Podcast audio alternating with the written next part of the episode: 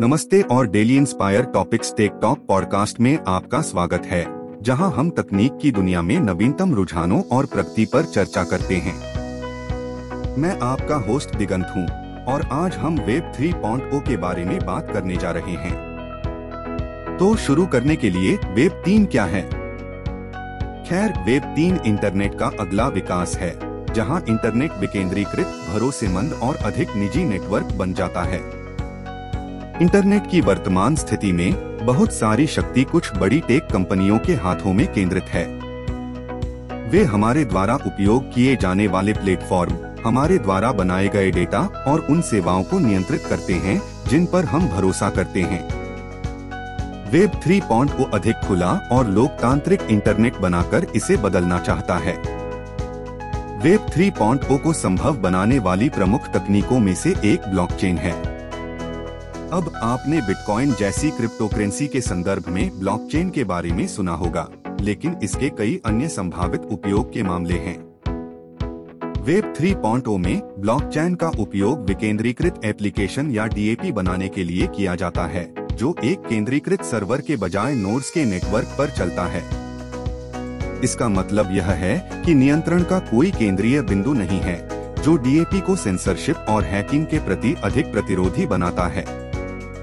एक और तकनीक जो वेब 3.0 के लिए महत्वपूर्ण है, वह है स्मार्ट कॉन्ट्रैक्ट स्मार्ट अनुबंध खरीदार और विक्रेता के बीच समझौते की शर्तों के साथ स्वनिष्पादन अनुबंध हैं, जो सीधे कोड की पंक्तियों में लिखे जाते हैं। वे विकेंद्रीकृत स्वायत्त संगठनों या डीएओ के निर्माण की अनुमति देते हैं, जो ऐसे संगठन हैं, जो केंद्रीय प्राधिकरण की आवश्यकता के बिना पूरी तरह से ब्लॉकचेन पर काम करते हैं। तो कार्रवाई में वेब थ्री पॉइंट ओ के कुछ उदाहरण क्या हैं? खैर, एक उदाहरण एनएफटी या अपूरणीय टोकन है। एन अद्वितीय डिजिटल संपत्ति है, जो ब्लॉकचेन पर संग्रहित हैं, और वे हाल के महीनों में बेहद लोकप्रिय हो गए हैं। एक अन्य उदाहरण विकेंद्रीकृत वित्त या डेफी है। डेफी एक वित्तीय प्रणाली है, जो बैंकों जैसे बिचौलियों की आवश्यकता के बिना पूरी तरह से ब्लॉकचेन पर काम करती है। यह पीयर टू पीयर उधार देने, उधार लेने और व्यापार करने जैसी चीज़ों की अनुमति देता है। अंत में, गोपनीयता वेब 3.0 का एक बड़ा फोकस है।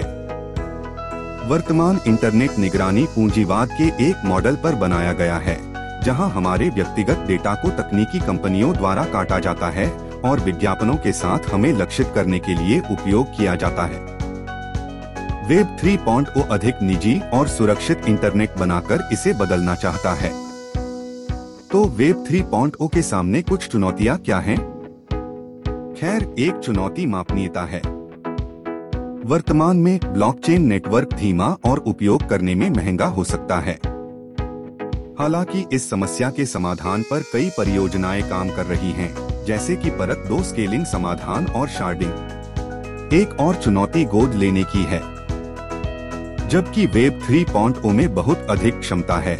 यह अभी भी अपेक्षाकृत शुरुआती दिन है, और बहुत से लोग अभी तक तकनीक से परिचित नहीं हैं। हालाँकि जैसे जैसे अधिक डैप्स और प्रोजेक्ट विकसित होते हैं, हम अधिक व्यापक रूप से अपनाए जाने की उम्मीद कर सकते हैं। तो वेब 3.0 का भविष्य कैसा दिखता है? ठीक है, यह निश्चित रूप से कहना मुश्किल है, लेकिन एक बात निश्चित है। वेब 3.0 में इंटरनेट में क्रांति लाने और एक अधिक खुले, लोकतांत्रिक और सुरक्षित ऑनलाइन दुनिया बनाने की क्षमता है। आज के लिए हमारे पास इतना ही समय है। टेक टॉक पॉडकास्ट सुनने के लिए धन्यवाद।